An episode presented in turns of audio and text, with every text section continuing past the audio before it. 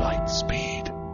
Hello and welcome to the Lightspeed Magazine Story Podcast.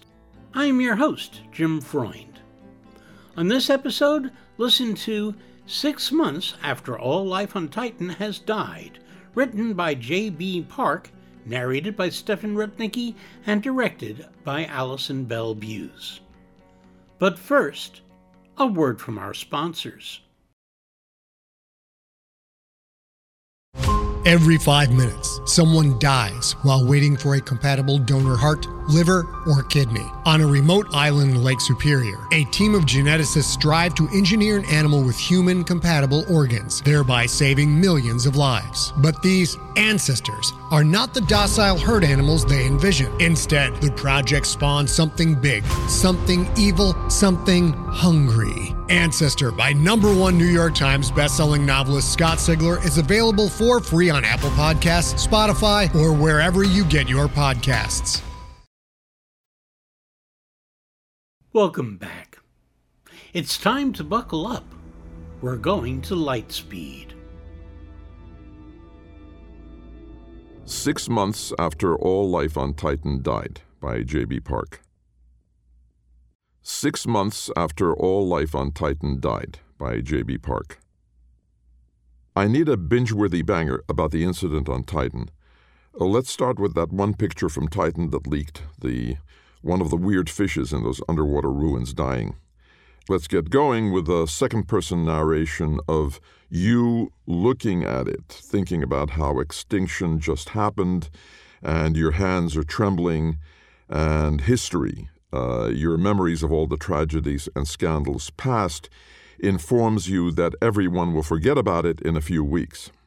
Insert some beefy workplace drama in the background that maybe we use later as the motivation for some of the hits. Uh, someone hates our protagonist. They hate, perhaps, that she was born poor. Flashback She helped develop the AI as a manager of the Cradle Project. Tension, a bit of horror. Then, bam, back to reality. She realizes with horror growing in her heart, tension is up, framed the scene with the screens going haywire behind her, ticking down a bunch of science stuff as she's all alone in her own head, and all she can see is the close up of the fish alien thing, its mouth open and going belly up in the waters of Titan. Workplace stress, civilization stress, existential stress, anxiety, depression, despair. We discovered sentient life and proceeded to wipe it out in the span of two days. Uh, let's get some history of the probe's journey. It dropping into the atmosphere, the reactions from people around the world, or the lack thereof. Uh, for a day, it was a thing. Some people are crying, they're weeping like their family just died. Name drop the people that actually did die. The building is rigged against connections in both directions, and no independent demons are allowed, so Tristiana downloads the pictures onto her phone secret agent vibes. Her heart's pumping. It feels wrong to keep this secret, like someone should know about this. She knows it's basically suicide. NDAs were signed, and these days they're enforced with bullets, so she knows she has to move fast, get outside, and upload. She figures she's got maybe 30 minutes, so she goes to her car with the excuse of needing a break, and that's when she notices three goons following her. They all have small hitboxes. It's terrifying the way they're walking up to her three deep with SMGs in hand. Maybe fill in with some killing details about the goons. Uh, maybe they're ex special forces, but now they're operators who hunt enemies of something. Uh, the cage being closed behind you as you walk in, the noise of the creaking hinges, boots tapping away on concrete. Good climactic action scene here. We need a way for Tristiana, a scientist with a civilian flechette gun, to handle three hardened operators who survived wars on five different continents and also that one time on the moon, and those are the ones we know about. I want heat, true immersion, a real enough to smell the gunpowder kind of an action scene. I want each of the goons to have entire family trees behind them. We need lore, Every single life she takes here will have people coming after her from up and down those trees. She will kill brothers and sisters, cousins, nephews never seen. Entangling vines around her ankles. Really dig in and describe every bullet and every shred of flechette fire like each thread snaking through skin matters. The armor stops most of the flechettes, but the ones that make it into flesh tear it apart. The bullets bounce off the armor she'd built into the car and spiderwebs across the bulletproof windshield. So now those three are dead. Tristiana has some injuries, but she quickly digs the bullet out with a heated knife and wraps it up with a torn shred of cloth from her jacket. One of the operators died in her car, and there's pink arterial spray across the back windows. Body horror. She digs in the operator's pockets and finds the key for a gas vehicle nearby. Then she's off, and the alarms are blaring as she burns rubber out of there. Now that she is off the lot, her demon comes back online. She instructs it to upload the pictures online. Only one goes through.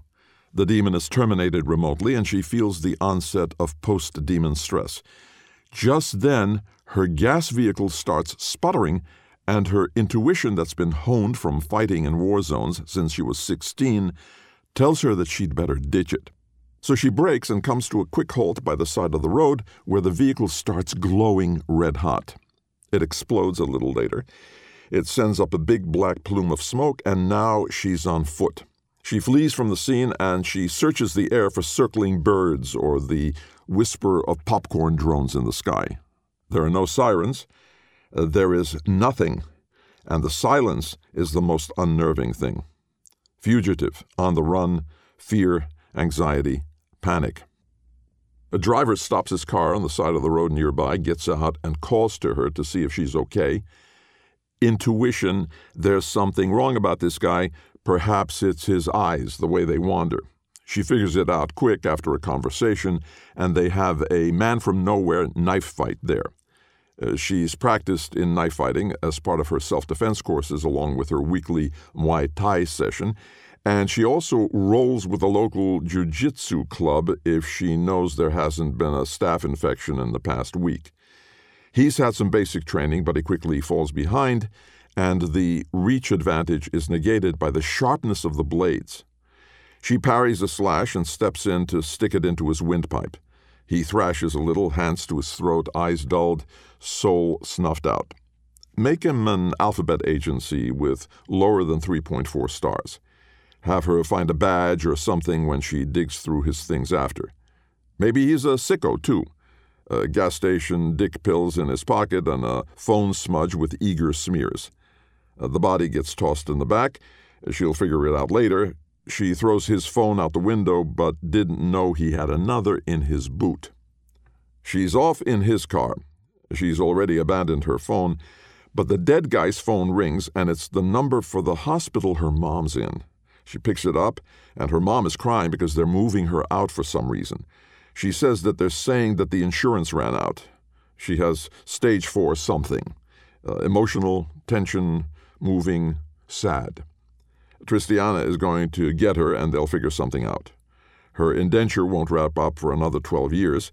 She's 18 years into it with a stint here and there working for the Cradle Project to boost her resume, but she senses that it's not working. Not that it matters anymore. 16 hour shift on a Sunday, looking at bills for rent three weeks past. Her health insurance and her GI Bill debt forgiveness security voucher is all tied up in it. No money for school, existential angst. She sits there and she realizes how fucked she is. Emotional, tension, anxiety. But she did the right thing, right? But she doesn't even know if the thing she did worked doubt, worry, sorrow. She's driving down the road when a bullet cracks right through the windshield and smashes into the headrest of the passenger side seat. Stress. Uh, have her think in a disassociated way, like she's not really there right now because the stress of the moment is getting to her. Morning glory. Her body is leaving her behind. The body is moving on its own. The body is wrestling with the wheel. The car is veering off the road. It smashes against the guardrail and sends sparks flying when one of the tires blows out, and the vehicle tumbles off the road altogether and comes to a stop in the shadow of the massive pine forest, whose gloom she has never left, not since the knife fight. Panic, fear, sorrow, concussion haze. Vietnam, full metal jacket, uh, something like that for Iraq. Find a couple and use the one with the third best rating overall. Flashback. It's the peacekeeping mission she got sent to when she was 16. She has a rifle, and they're running down the halls of an abandoned shopping mall, and the ground shakes here and there with the tremors of falling explosives. Music is pumping in her ears, excitement. All the targets are shaded in red. High score feel. Bodies crumple. She thinks about it like she used to believe in things. Lots of gore, people blowing up, dead children, survivors in rubble. Describe how her eyes get wider and more dead until she's got the thousand yard stare. The shriek of something falling from the sky. It repeats with a dull rhythm, a drum that fades as she returns to the present. Now her soul is back in her body. She's sitting there dazed, staring into the rearview mirror with the same eyes she once had and will always have, while she hears footsteps closing around her in the forest. She'll have to shoot her way out, but that's not what's causing this sorrow. It's all the people she'll have to kill to find freedom. Resignation, competence. Freedom ain't free. It's a lot of people, though. When she's done, one of the phones that the goons were carrying rings again. It's her mom. She says that they have her. Tristiana says, I'll come find you, and whoever is controlling the other line disconnects. Resolve, strength, determination. Uh, the waters of Titan are turning pink as a chain reaction melts down their ruins, and an entire biosphere under the crust goes belly up. People go up in flames outside government buildings, and no one even looks. They douse themselves in gasoline and light their bodies on fire because another world just died, like how this one died. Tragedy, anxiety, nervous, sad, engaging.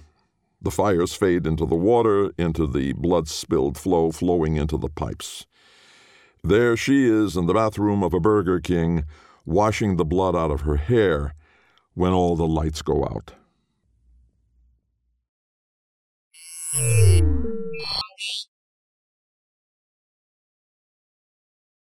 Hey there, this is Justin Bartha. I made a funny new podcast, King of the Egg Cream. It has the greatest cast in the history of podcasts with actors like Lewis Black, I'm torn by my feelings for two women. Bobby Cannavale, You can eat it, or if someone hits you, you can put it on your cut. Melanie Lynskey, I wonder what these marvelous things are that look just like boiled chicken feet. Jason Ritter, I can break things and pick locks and kill people. Michael Stuhlbarg, The whole point is to inspire people that they should make themselves better. Ari Graynor, No, don't whet its appetite. What are you, an idiot? me, Justin Bartha, That's not just any egg cream, that's a Lemke's special. and all narrated by the hilarious Richard Kind. This is the story of Harry Dalowitz and how he rose from nothing to become New York's King of the Egg Cream. So if you like funny true stories, come listen to King of the Egg Cream, available wherever you get your podcasts.